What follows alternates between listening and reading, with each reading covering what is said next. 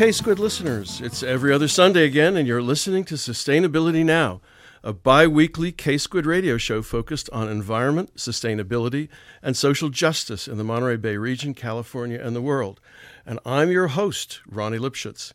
The Monterey Bay region is one of the premier agricultural sites in California, if not the world, and it is home to a considerable amount of non organic production. To maintain essential nitrogen levels in the soil, non organic farmers apply substantial quantities of synthetic fertilizer, which feeds the plants but is also transformed into nitrates, which contaminate drinking water wells and can cause a blood disease known as blue baby syndrome, cancer, and birth defects. Today, Sustainability Now welcomes back Chelsea Tu, Executive Director of Monterey Waterkeeper, who's going to tell us about the organization's recent efforts to reduce nitrate pollution in the region's groundwater and a lawsuit filed in October uh, trying to overturn a rule by the State Water Board about the problem of nitrate contamination. Chelsea has worked as an attorney at the Center on Race, Poverty, and the Environment, uh, Public Advocates, and the Center for Biological Diversity, and has re- received her law degree from the American University Washington College of Law. Chelsea, Tu, welcome back to Sustainability Now. It's an honor to be back. Thank you for having me back on the show. Some of our listeners might recall your earlier appearance on Sustainability Now, but for those who don't, let's begin by having you tell us about Monterey Waterkeeper and its missions, issues, and goals. Sure. Uh, so, Monterey Waterkeeper is a 501c nonprofit, and our goal is to protect and restore drinkable, fishable, and swimmable waters, swimmable waters for all in the Monterey area and in the northern central coast. So our work on clean water covers essentially Monterey County, Santa Cruz County, as well as San Benito County. Um, and we use a combination of outdoor education, policy advocacy, and when necessary, litigation to protect clean water for everyone, um, from drinking water to clean rivers to a thriving ocean that sustains all of the marine life that we depend on and we love. And what's your role as executive director? Well, as an executive director, I do a little bit of everything. Um, I started uh, my role as executive director uh, back in July 2022, mm-hmm. um, little before I first joined the show.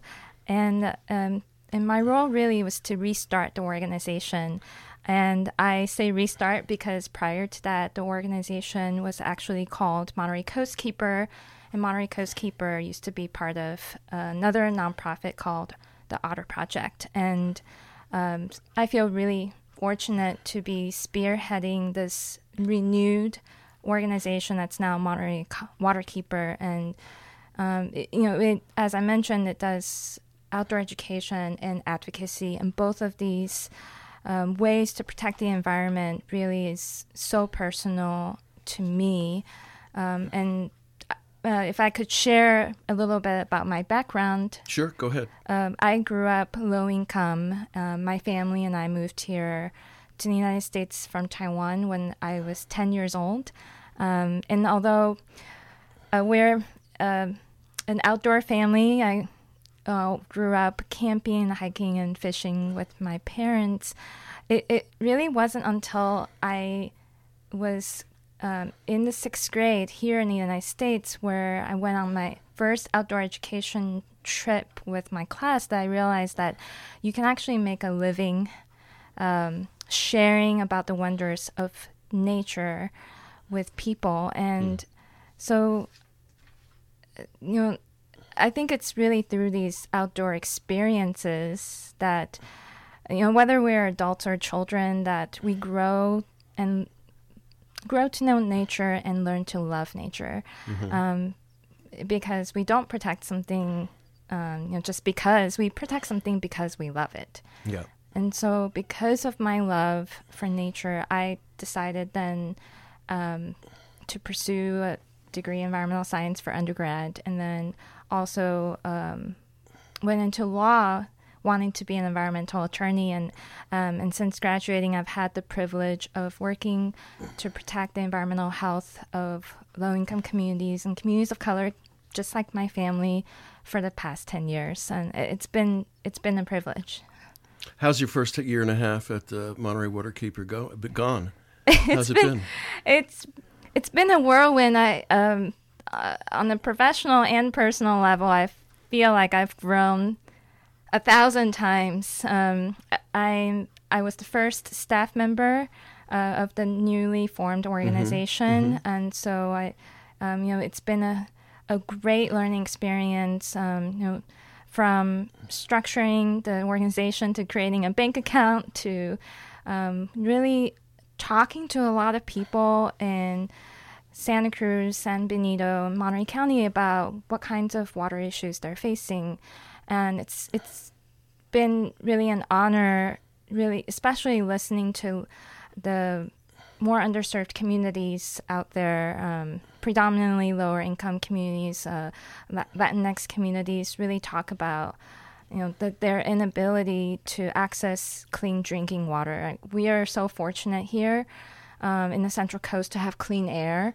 Um, and for, for the most part, if we live in a city, we have clean water. Um, but that's not the case for everyone. Mm-hmm. And um, a lot of rural communities, um, especially the underserved communities that I was talking about, don't actually have access to safe drinking water.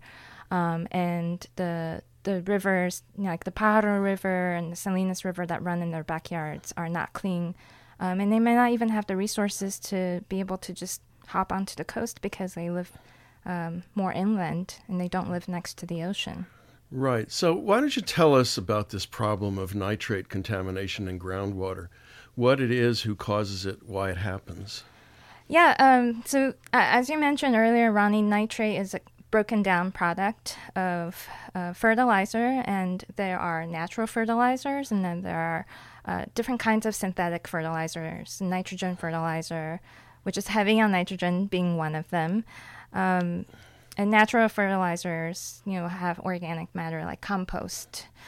And so, uh, so since I guess the story kind of goes back to uh, the 1950s, post World War II, when synthetic fertilizer was you know, being manufactured and commercialized for agriculture.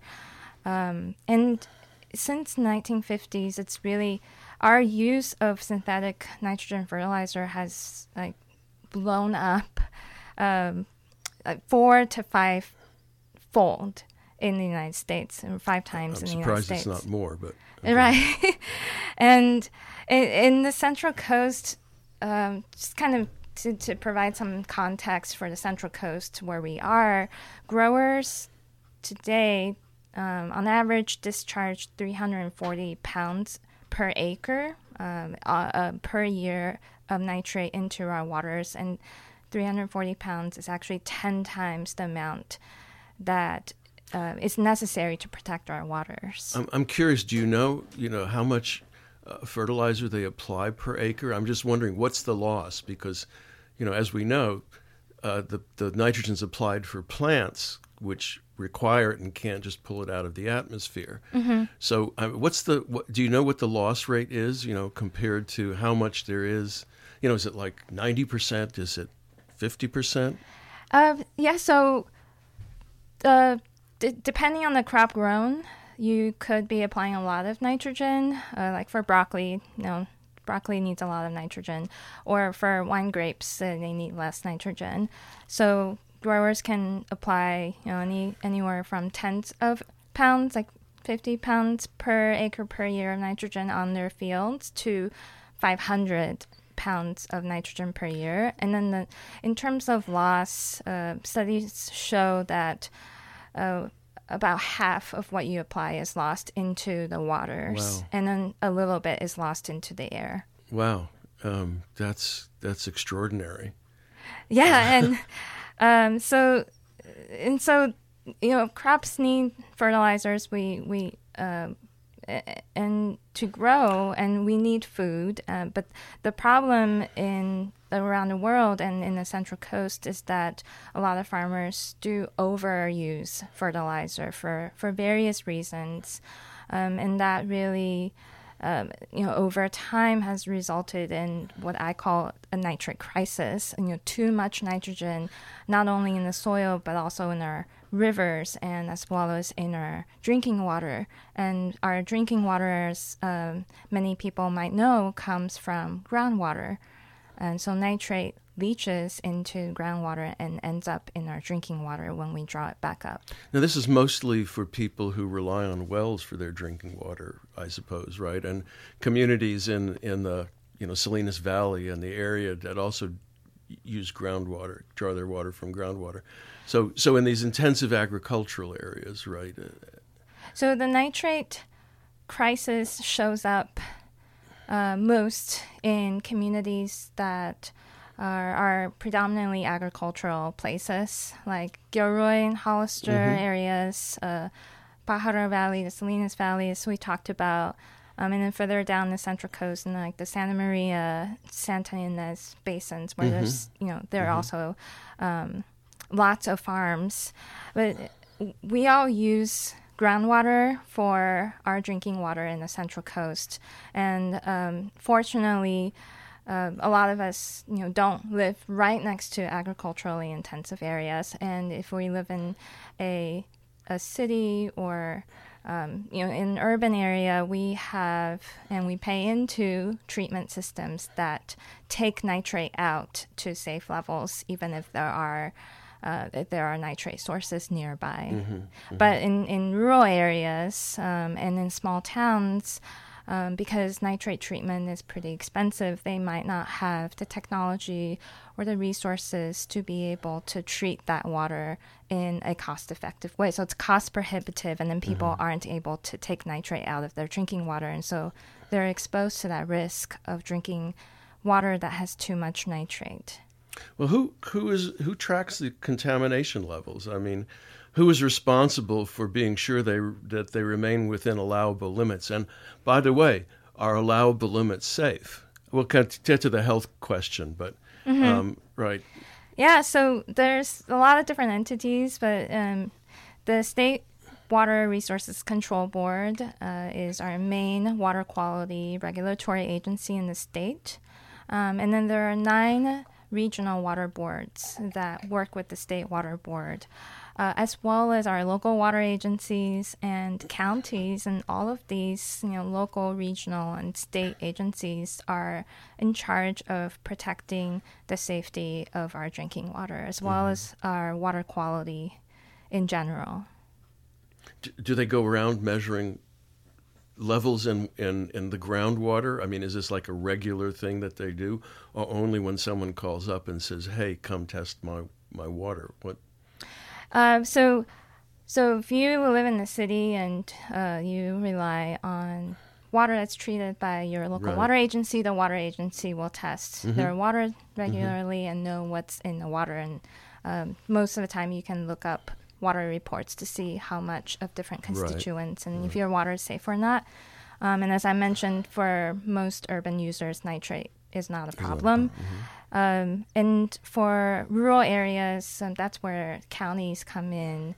Um, so, so Monterey County or Santa Cruz County you know, might have environmental health staff that go around testing drinking water wells, but they're not uh, able to get to every single well. Um, and if you're a, um, a rural uh, user and you have your own private well, um, the the Central Coast Regional Water Board does have resources for you to be able to call and to be able to get a free water testing kit and you can test your own well. Right. But otherwise there's no reason I mean no one would actually know whether to test their water or not, right? Unless unless they're keeping track of this or someone has has alerted them to it. Yeah, it, it there you know, the state water board and regional water boards do their best, but there's so many thousands of wells out right, there. Right. A lot of the wells are private domestic wells, um, or just ones that even you know not not monitored, and so they. Re- I think as a state, uh, we really are we, don't really have a good comprehensive you know one stop shop system of of knowing, you know, what exactly is in each and every single well. Mm-hmm, mm-hmm. You're listening to Sustainability Now. I'm Ronnie Lipschutz. My guest today is Chelsea Tu, Executive Director of Monterey Waterkeeper. And we are talking about nitrate pollution in the region's groundwater, and particularly in private wells, and how people find out or can find out about whether their wells are contaminated. Um, give us an idea of what the permissible levels of nitrate com- contamination are and you know what levels are being measured. And i mean how how are permissible levels determined by the way? Um, so the the safe drinking level for nitrate is 10 milligrams per liter um, and so that's the, the, safe drinking levels for different constituents like nitrate um, other contaminants are determined through a regulatory process and the state gathers a lot of evidence, different studies, and also um, invites public comment to to see how you know what is a safe drinking level, what are the impacts of that level, and who's at risk. And so that that's how the 10 milli, milligrams per liter standard was set. I, I, presume that that number comes from you know laboratory tests and, and experiments, right? It's not it's not just pulled out of the air. No, yeah, it's based on the different data from the state and and, and also different parts of the country and different studies. Okay, and so what levels are we talking about? You know, in the in the groundwater. Um, so, in the Central Coast, um, especially in the rural, more agriculturally productive areas, um, we actually see levels of nitrate in drinking water that are way beyond, um, or at least approaching, the 10 milligrams per liter limit. And so there are thousands of rural community members, residents of the Central Coast that um, you know are facing that uh, threat where their drinking water um, is not safe because the, the, their wells test more than the 10 milligrams per liter. So, so 10 milligrams is is the maximum allowed level, mm-hmm. right? And what's, I mean, is what's considered? I'm not sure how to put this, right? Uh-huh. Um, but if these wells are, you know, at 10 milligrams or above, they're ba- barely higher than the permissible levels, right? So. Um, I'm not co- completely clear on why then that's a particular problem.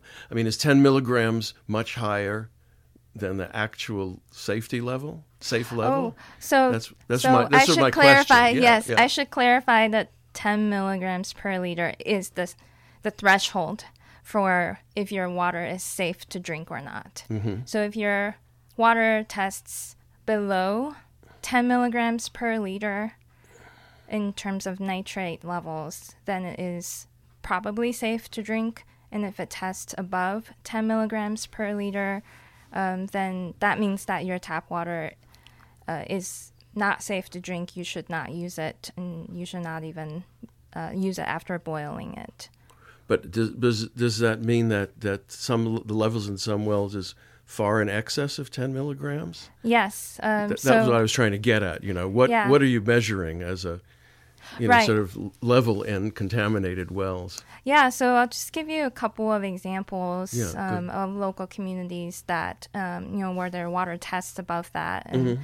uh, limit, and and that you know, there are many communities, especially in the Pajaro area and in, um, in also in the Salinas Valley, that have wells that test beyond the 10 milligrams per liter threshold.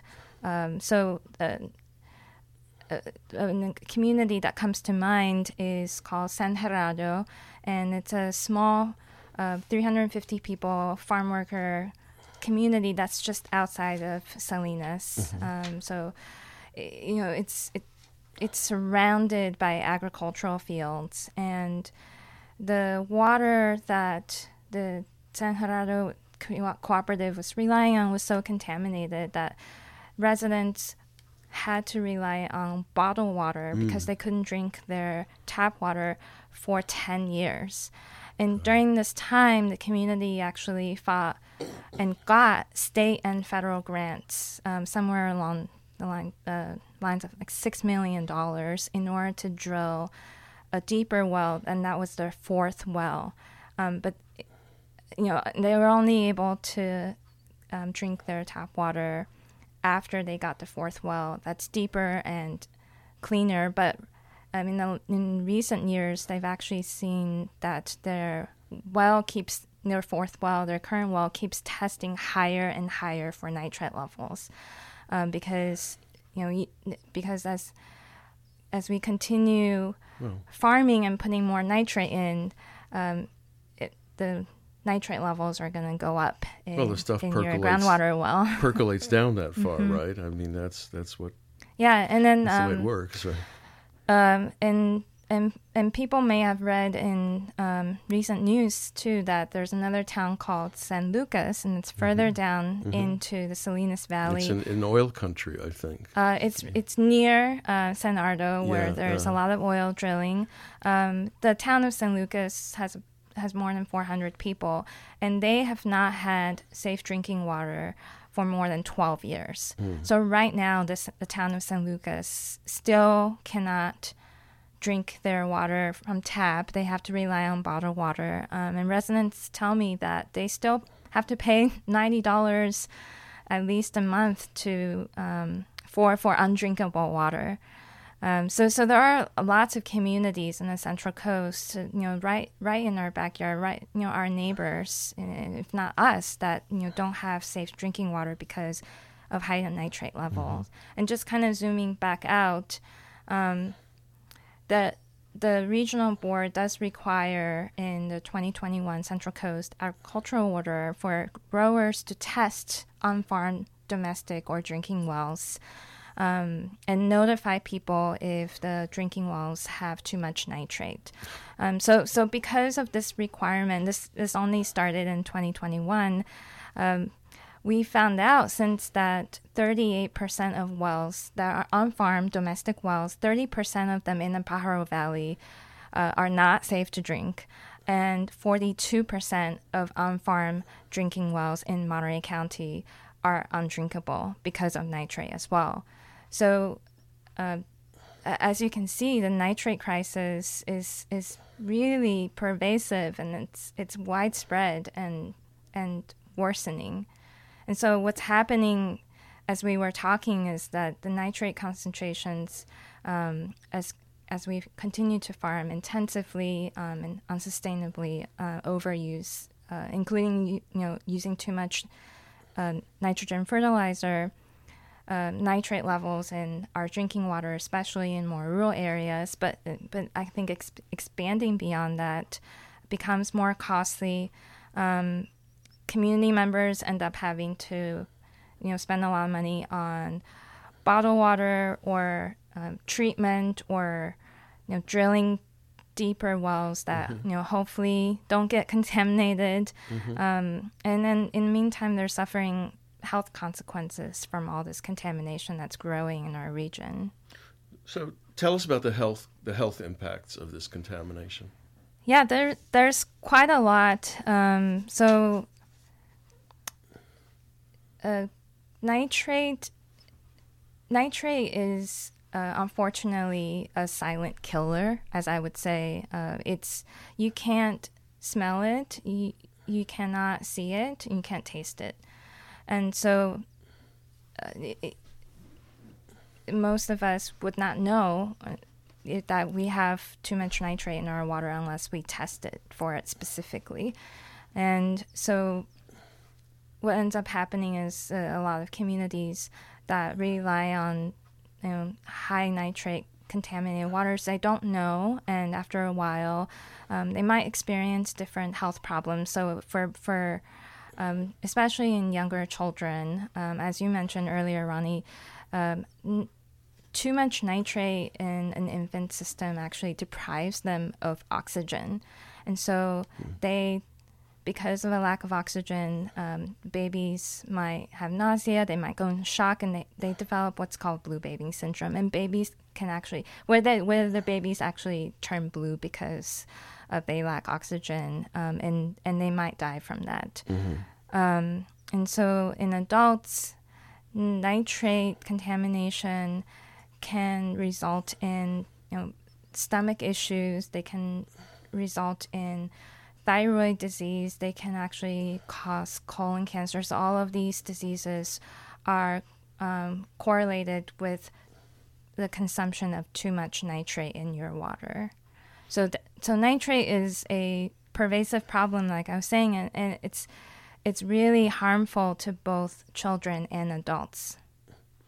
So, you know, for for for this these kinds of cases to show up, the implication is that the contamination has been going on for quite a long time. I mean, you mentioned 12 years in uh, In San in Lucas, San, La- San Lucas, right? And so um, there must have been, uh, you know, cases turning up before that. How long has this been going on? in the Central Coast, um, nitrate contamination may have, it is a legacy problem, and Yeah, it's been sure. happening probably for almost as long as we have been intensively farming the Central Coast. Um, and it's a it's a problem today still, and I think it's it's important to recognize that even though it's a big problem, it's a growing problem because we continue to overuse mm-hmm. nitrogen mm-hmm. fertilizer, and mm-hmm. and there are ways to reduce that problem and hopefully be able to restore clean water, clean drinking water for everyone. Well, okay. You you mentioned um, earlier the state water control board, quality control board. Is that what it is? And and then there is a regional water quality control board. Um, and what does the regional quality water control board actually do? Right. How does it operate? So, uh, at both the state and the regional levels, the water boards, as we kind of call them all together, um, because I know it's mouthful to, to say all of the agencies by their full name. So we just typically say the water boards. Like they work together, um, and they're in charge of implementing and enforcing California's as well as federal clean water laws. Um, they're also in charge of coming up with policies to protect and restore water quality in our state for both surface and for, for groundwater. Um, and sometimes those are interconnected. Um, the water boards also um, see oversee water rights for all kinds of water users, from industrial to agricultural, uh, drinking water users, and, and also water for the environment. Um, so it's quite a complex regulatory system, um, but the water boards have a very important job because they're essentially the main governmental entity that manages surface uh, and groundwater that you know water that sustains all of us. When when were these boards established? Do you know uh, how long they've been in existence? I'm just I don't know the exact date, but they've been around for a long time. Yeah. Yeah, well, you know, for you, a long time is a lot, a lot less time than it is for me. You're listening to Sustainability Now. I'm your host, Ronnie Lipschutz, and my guest today is Chelsea Tu, Executive Director of Monterey Waterkeeper, and we're talking about nitrate contamination in the region's groundwater. Chelsea's just been explaining to us what the regional and state water quality control boards, that's a mouthful, actually do. Well, let's turn to the case of the lawsuit now. All right. Now, as I understand the story, uh, in 2021, the Regional Water Quality Control Board approved an order which set limits on fertilizer use by, by farmers in its jurisdictional region. Now, how did that regulation and decision come about? Well, I'll take you back to 2004 when the Central Coast Regional Water Board first, for the first time, uh, adopted its first agricultural order. Um, but uh, I think, unlike what we typically think of regulation, this 2004 first first version of the Central Coast Ag Order, and also the two orders after that, um, didn't impose limits on how much fertilizer farmers could use or how much they could pollute the waters with nitrate. Um, so those orders, the those kind of earlier orders, primarily required farmers to just gather information about how much nitrogen fertilizer they're using or, or applying on their lands. Um, Quick question. I assume that they were already aware, the, the board was already aware of nitrate contamination. Yes, they They were were. not just asking for this data, these data out of the blue, right? They so I think they they were aware of the issue. Um, they wanted to gather more information. Yeah, sure, And, and yeah. so that's how the first four versions of the order came about. Um, so the 2021 Central Coast Agricultural Order, or what we call um, Ag 4.0 for short, is you know fourth version, um, and uh, at for the first time in the region and for the entire st- state, really set enforceable limits on um, not just how much fertilizer, for nitrogen fertilizer farmers can apply on their fields, or uh, but also how much can run off from their fields into the water system, you know, whether it's surface or groundwater. So actually set limits on fertilizer use and fertilizer discharge. Um, so basically, if a farmer consistently went over these limits on use and discharge, um, the enforceable limits means that the regional board can first, you know, provide education, but eventually do well, what we call progressive enforcement, and, and can eventually fine the farmers that continue to violate the limits. Um, and then I'll just say um, one more detail, which is that the limits that the 2021 um, order or Ag 4.0 um, established are actually are actually really generous in the beginning in a way that almost everyone can meet them when they first come into um, effect. And then over time, these limits are ratcheted down over the course of 30 years. Um, so, so from 2021, that would mean 2051, um, where everyone by 2051 needs to meet a limit of 50, 50 pounds per acre per year. Um, and not discharge more than that into the waters. What What are the size of the fines that, that would be imposed if by you know on violators?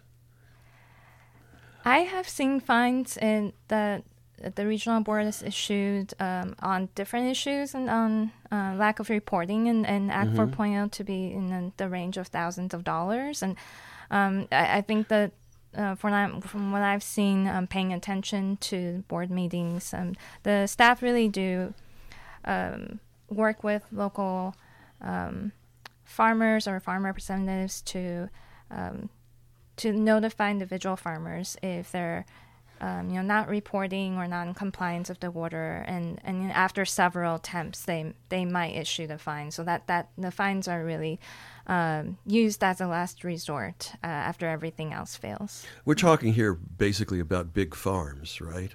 Um, I, maybe a, a few statistics could be in order, and I actually happen to know something about this. There are something like four or five thousand farms in That's right. Monterey County, right? Um, half of those farms, I believe, are 50 acres or less, small farmers. Um, and the the median size of the large farms is around a thousand acres, but you know there are only a few hundred of those, um, right? Most of the farms are are much smaller. that And- that's right yeah the, but I assume it's the the larger farms that are the most egregious violators, or is that wrong? Do you know? I don't okay. know. If you could, you, you Yeah, could say I- I don't know. I, I don't know, but I imagine that if larger farms are um, over applying nitrogen per acre, and then there's lots of acres for the larger farms, and that Yeah. means that amount of nitrogen or nitrate they're discharging would be significant. Yeah, I'm, I'm only I'm only as, asking about this because you know if the fines are in the range of thousands of dollars and these are really big operations, and we see this in other sectors. Sometimes it's easier to pay the fines than to correct the problem, you know, given the income levels. And and agriculture is a big industry, especially in Monterey County. It's something like four or five billion dollars a year. Yeah. Um, so you know, I I don't. I was just curious what you know what what the size of this was. Yeah. So anyway, um, so uh, who was behind? First of all, who who was behind the Ag 4.0, and who was uh, opposing it? I mean, what kind of? There must have been opposition to it. Yeah. Um. So. So. Ag 4.0 evolved from the previous Ag orders that I Mm-hmm. mentioned um, that were mainly education and reporting based. Um, and interestingly, Monterey Waterkeeper, back when we were called Monterey Coastkeeper, um, had to sue the regional board um, in one of its per- earlier versions of the order in order to establish um, a requirement under the law for the regional board to set the limits in this current version of the order, the 4.0 version. So it's it's taken a lot uh, of years of really watchdogging and working with the regional board staff and board members, and, and um, you know at times, as I mentioned, uh, when necessary, to sue to to make pro- make progress um, and eventually set up limits. Um, so while we appreciate the regional water board for setting these enforceable standards. Um, we we don't think ultimately that they went far enough because, as I mentioned, growers have a really long time to continue to worsen the nitrate crisis that's facing our region today um, because they don't have to ratchet down the pollution that they discharge into our waters until you know uh, for uh, for 30 years. Right, so, right. um, and and that's important to know because water doesn't just clean itself up, you know, through rainfall or recharge instantly um, after um, people stop polluting the water and, and you know hopefully 30 years from now that would still uh, you know or or fewer years than that it would still take uh, a multiple decades for groundwater to recharge and for our water to be restored to uh, safe drinking levels again. Um, and so, we're really ultimately looking at uh, like a hundred years for groundwater in parts of Pajaro and Salinas Valley that are worst hit by the nitrate crisis to be cleaned up, and so mm. families can have mm. safe drinking water again. Mm. I'm curious. I, I mean, I want to get get up get to this. You know, again, the reason for the lawsuit. But I'm curious: is it possible to pump up groundwater and treat it and then re-inject it? I mean, I know this is a big job, big big thing, but um, uh, is it possible to do that? I mean, can you actually? You know, you mentioned in cities there's treatment for for nitrate uh, contamination. Um, and does that actually remove the nitrates? I mean, it, it so so chemically you can actually get the stuff out of the water. Right. Yeah. So um, a lot of treatment systems use reverse osmosis to be able to effectively treat nitrate. Um, some expensive. systems blend water, Yeah. um, or you know they might blend water that's cleaner from one well with water from another well that has more nitrate, or they might talk to other um, sister agencies and try to um, get water that's cleaner to blend with their own Mm-hmm. more nitrate contaminated water. So there's a number of ways that agencies do that. But if we go back to San Lucas, basically they're they're up a creek on this, right? Um, unless they unless they can somehow, in you know, and people with with individual wells. I mean, there's nothing they can do uh, by themselves, right? Uh, for so for smaller towns like San Lucas, um, luckily uh, the state water board and the regional water board have been working hard uh, to see what a good solution could be. Uh, so they are thinking about connecting the town of San Lucas to King City. They're thinking about potentially reverse osmosis or other treatment system right in San Lucas, and, and both are going to be very expensive. I, I don't yeah. think they've arrived at a solution yet, and studies are still being done. And uh, but as we're talking about this, it's been 12 years since the residents have had safe tap water, and so um, you know there are solutions that um, the people are trying to figure out, but that the, every day that the solutions don't come is too late Yeah, for the residents sure. that need clean drinking water today. Okay. In September 2023, the State Water Quality Control Board overturned Ag 4.0. Right? Why did it, why did they do that? What was the the reason for that, or did someone get to them? Well, so right after the, the regional water board adopted their order at the regional board level in 2021, Monterey Waterkeeper, San Jerardo, as I mentioned before, um, and other groups, we actually appealed the regional board's Ag 4.0. Um, we asked the state water board in the appeal to strengthen the water. Um, And then, on the other hand, representatives of various farmers also appealed the 2021 regional board to state board, asking the state board to take away Those the nitrate limits. limits Yeah. that the regional board created. Um, so ultimately, the state board unfortunately removed these nitrate limits, and, and what's left is is um, vague and unenforceable nitrate reduction targets in place. Uh-huh. What what was the reasoning? Their reasoning in terms of, of overturning. Unfortunately, the state water board ignored evidence from the regional water board, you know, the years of data that they gathered through the previous versions of the order. Um, and then the regional water board, the, uh, the data showing that a lot of farmers overuse fertilizer, um, you know, well beyond the recommended lim- um, the recommended amounts, while still allowing crops to be productive. Um, and then they the state board also ignored the Central Coast conclusion, basically saying that the previous orders that were based on education and reporting, they they didn't work. They didn't improve water Well, quality. sure. Um, what the state board did was that they relied on another agricultural order from 2018 um, that um, was meant for the Central Valley. They they pointed to the other order, saying that they would need to convene an ex, an agricultural expert panel before moving forward with what they thought you know were new regulatory mechanisms to reduce. Um, to reduce nitrate, and, and what they're talking about is the nitrate limits that the Central Coast set up for the first time.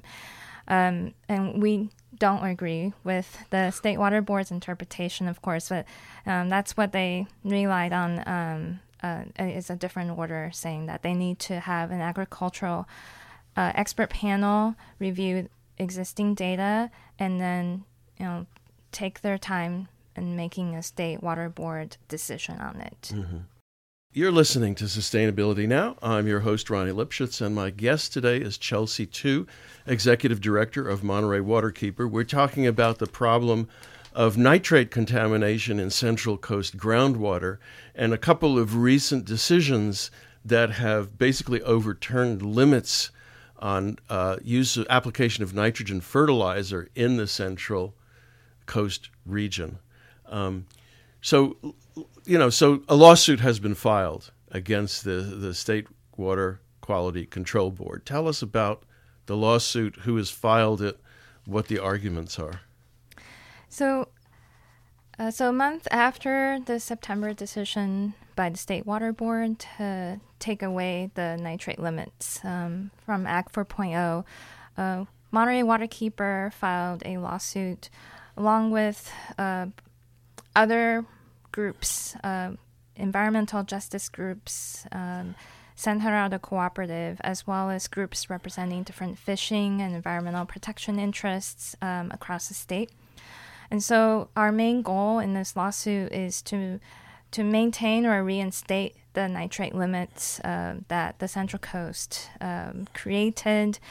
Um, because, as I mentioned before, the Central Coast Water Board has already found that the water won't be effective unless there are limits. Um, and the limits are the essentially the only way uh, to restore safe drinking water and also clean up uh, our rivers. And so this lawsuit is really important because it'll bring back nitrate limits not only for the Central Coast, but also could set up precedent for other regions to follow suit and create nitrate limits as well. So it, it's not only important um, for our region, but it's also significant for the entire state. Um, and if I could say Yeah, Um, please. another goal of the lawsuit is that we want to make sure that the regional board also require farmers to maintain uh, vegetative buffer zones between farms and nearby surface waters. And sometimes we call these riparian buffers. Right. And these buffers are really important because it actually allows nature to do its job, uh, to be able to filter nitrate, um, pesticides, and other contaminants from farms um, before they reach uh, important surface waters like rivers and wetlands, so that you know these contaminants don't end up killing more aquatic life that you know is so important to the Central Coast. Um, so, so the lawsuit really, you know, set to hopefully be able to protect not only our groundwater but our surface water as well.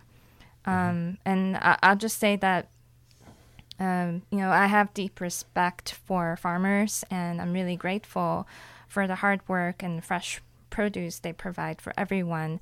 But just given what we've been talking about, you know, so many operations continuing to overuse fertilizer today, um, you know, building on legacy, nitrate contamination, and the fact that the nitrate crisis is worsening and it could f- affect everyone if, if we don't curb it now. Um, so I- I think it's so essential that farmers reduce their pollution before this crisis really impacts every single person on the Central Coast, and and and that's why ultimately we decided to bring the lawsuit and hopefully, um, really, you know, hopefully, you know, send a message to the state water boards and and growers that it's important to protect our waters and protect the health of everyone here on the Central Coast. So, um, how can our listeners learn more about the problem and uh, volunteer to help you? Well, we post all of the information about the ag water, uh, our work on it, including the lawsuit, on our website, um, as well as information about our advocacy work, um, our other advocacy work, um, and outdoor education work. Uh, so, um, listeners can visit www.montereywaterkeeper.org slash announcements to find out more information um, and um, check out what we've been up to. And so, uh, as well, we're always looking for bright ideas, uh, enthusiastic volunteers, donors, and just um, fellow water warriors or people who love the water. And so, um, if you like, um, you can donate or sign up to volunteer with us on our website as well. Um, and you can always reach out to me personally at chelsea at montereywaterkeeper.org. Chelsea, thank you so much for being my guest on Sustainability Now. Thank you for having me. If you'd like to listen to previous shows, you can find them at ksquid.org slash sustainability now, as well as Spotify, Google Podcasts, and Pocket Casts, among other podcast sites. So thanks for listening, and thanks to all the staff and volunteers who make K-Squid your community radio station and keep it going. And so, until next every other Sunday, Sustainability Now.